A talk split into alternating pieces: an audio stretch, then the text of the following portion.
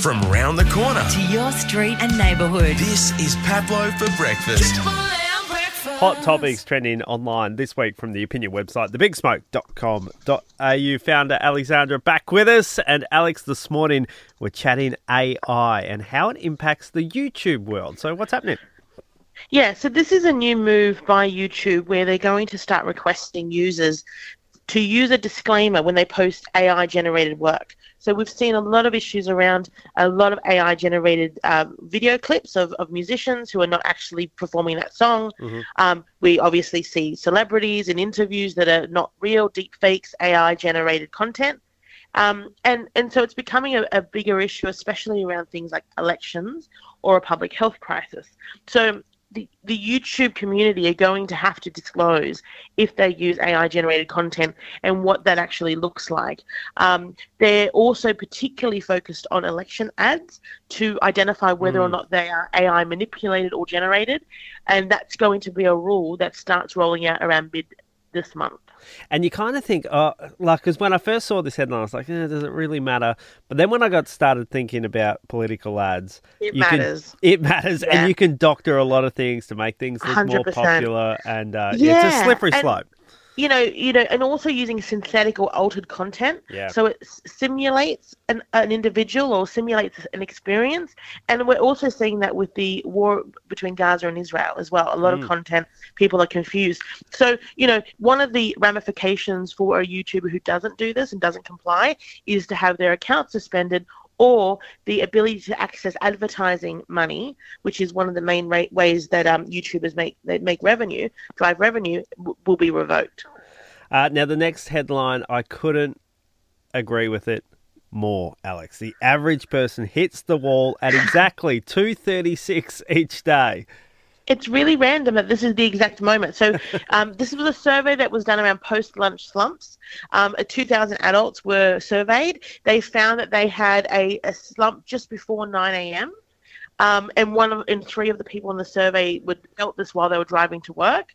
And then, you know, there's impact around energy declines throughout the day, but they did find that um, a majority of the people uh, were finding that slump at exactly, um, you know, 2, 2.36 p.m. in the afternoon. So that's why a lot of people end up eating chocolate or whatever it might be. Mm. It also has a lot to do with lack of sleep. So uh, lack of sleep and insufficient water, um, not exercising, all of those things. I don't really get um, an afternoon slump.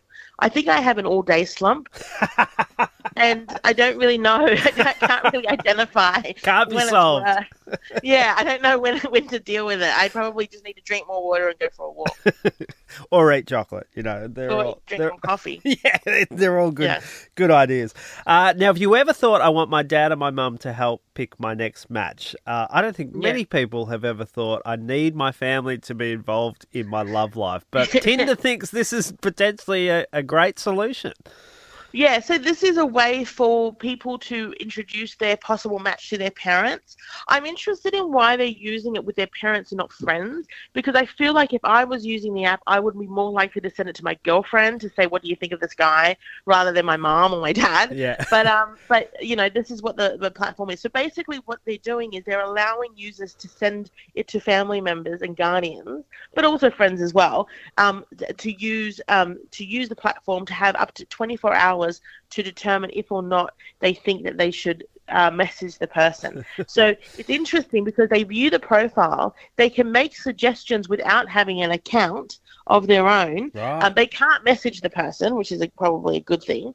Um, but yeah, it's a way to review whether or not the, the Tinder user is making a good decision by matching with this person. Again, how would you know until you've even talked to the person? Because many times those those apps are, you know, the the images are not even the person that you're matching with, so it can be mm. very misleading. I could see my mother, you know, there's all these guys on Tinder with like expensive cars and they're on their jets and they got nice suits on. And my mom will be like, "Yeah, he seems great. It's George Clooney, mom.